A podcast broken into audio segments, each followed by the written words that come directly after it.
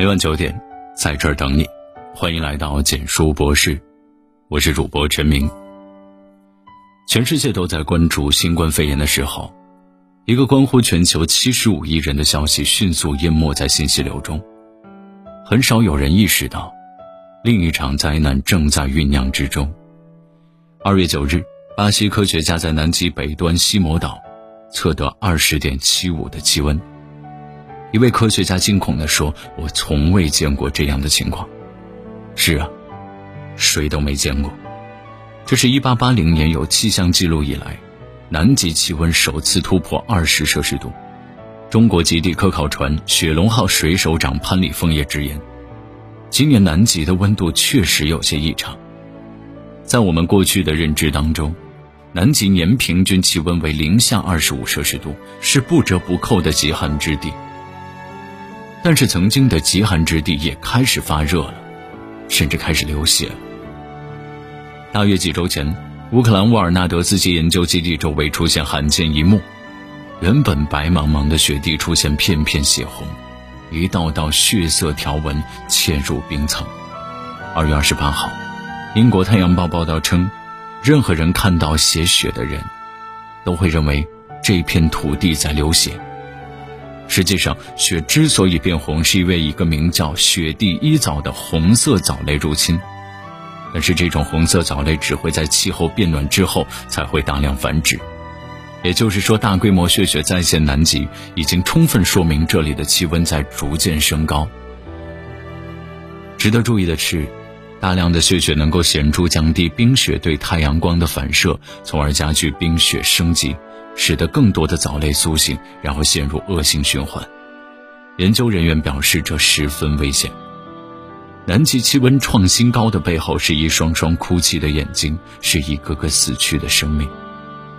过去40年里，磷虾遍布南极海域，如今磷虾数量锐减 80%。 锐减的两个大原因，除了过度捕捞，还有气候变暖。磷虾对温度变化非常敏感，只需 0.5 摄氏度就能大大削弱它的繁殖能力。就这样，以磷虾为主食的企鹅们，轻则食不果腹，重则活活饿死。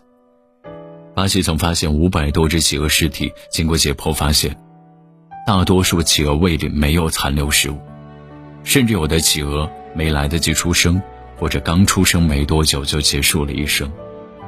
由于冰层变薄，企鹅幼卵和企鹅幼崽常常掉进冰窟丧命。摄影师丹尼尔·考克斯在南极的冰原上曾拍到大量帝企鹅俯身低头的画面，它们看起来异常痛苦，似乎在哀悼死去的幼崽。有的企鹅则在遍地横尸中徘徊不断，试图寻找自己的孩子。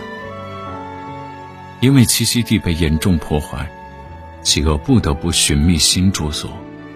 可是寻觅新住所哪有那么容易？它们大多死在了路上。这一现象近几年才出现，人们称之为死亡之旅。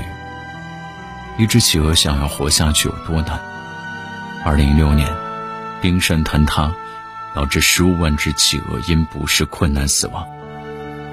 2017年，南极总数达4万只的阿德利企鹅，只有2只新生小企鹅幸存。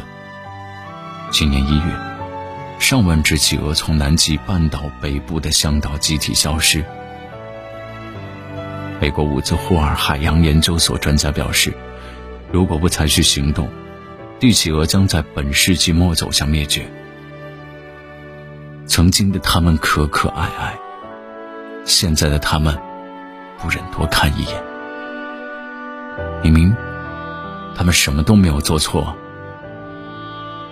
事不关己高高挂起，被很多人奉为处世圭臬。企鹅死了就死了呗，关我什么事儿？殊不知，覆巢之下焉有完卵？无辜的精灵在用生命预演着人类的未来。2012年至今，南极大陆的冰融化速度翻了3倍。过去的25年间，这里有3万亿吨的冰融化，其中 50% 融化于最近5年。纪录片《南极洲末日的地球》曾发出警告，海平面每上升1英寸，后果就会很严重。科学家预测，本世纪内全球海平面会上升6至58厘米。去年10月，美国非营利组织气候中心研究表明，2050年，全球各大城市将有沉没风险，亚洲国家将有超过2/3的民众受影响。同期，自然通讯杂志表示，2050年全球将有3亿人会受到海平面上升的影响，其中孟买、曼谷和上海可能完全沉没。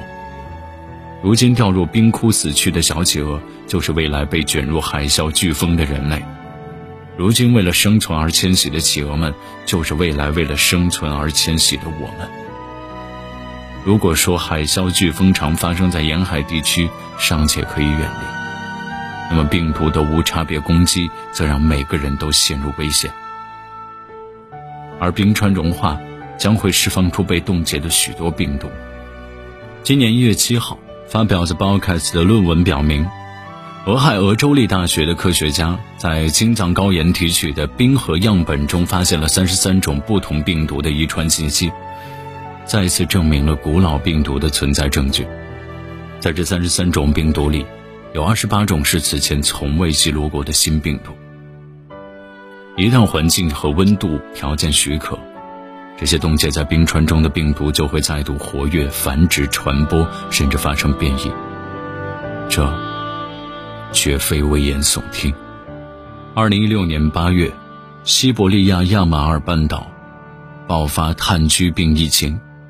调查发现，气温变暖促使永久冻土层解冻，在此地区消失了75年的炭疽杆菌卷土重来。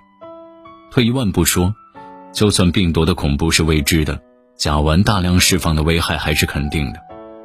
冰川消融的同时，冰冻甲烷也会随之流出。甲烷是另一种温室气体，其破坏大气层的能力是二氧化碳的25倍。如果大量甲烷流出，全球将加速变暖，然后形成变暖、冰川融化、甲烷流出、再变暖的死循环。一次灾难的背后有100次预警。眼下南极首破20度，北极情况更糟糕。北极熊没有了浮冰无法捕猎，饥饿之极只能到人类居住的地方寻找食物。数十万头海象为了获得生存空间只能迁徙，有时好不容易爬上悬崖，下一秒却不幸摔死。冬末春初的冰越来越薄，母海豹难以如期生产，一些出生不足12天的小海豹过早地跌进冰海夭折。南北极是地球气候变化最透明的镜子，这一年更将载入史册。庚子大灾全球无一幸免，疫情、蝗灾、山火、雪灾、干旱、火山爆发、飓风、海啸、洪水肆虐、永久冻土层解冻、北极甲烷大爆发、珊瑚礁死亡、澳大利亚大蝙蝠咬人。遗憾的是，多少人正在无视这些预警。曾看到一个环保话题，网友大学说，我很早就意识到了环保的重要性了，可惜身边的人都觉得我是个神经病。这个时代，多少人正在忽略环保？诚然，环保需要全世界的配合，需要新科技的力量，但我们每一个普通人也是不可或缺的一份子。对于我们每一个普通人来说，环保不需要特殊技艺，只是一个小举措而已。暖气降低2摄氏度，空调调高2摄氏度，去超市购物尽量自带环保袋，不买动物皮毛制品，拒吃野生动物，做好垃圾分类，随手关闭电源。真的，不要再自诩万物之灵长了，清醒一点吧，谦逊一点吧。地球母亲生病了，我们绝不能再装睡。希望大家点亮再看，转发到朋友圈，哪怕只有一个人看到，哪怕他只花了几秒钟去思考，都值了。好的，文章到这里就结束了。如果你喜欢的话，记得把文章分享到朋友圈，让更多的朋友可以听到。你的点赞和转发是对我们最大的支持。每晚9点，不见不散。晚安。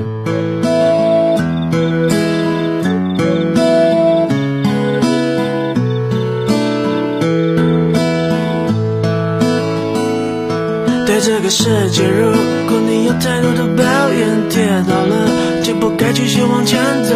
为什么人要这么的脆弱堕落？请你打开电视看看，多少人为生命在努力，勇敢的走下去。我们是不是该知足，珍惜一切，就算没有拥有？还记得你说家是唯一的城堡，随着稻香的继续奔跑，微微笑，像是狗的梦，我知道。 像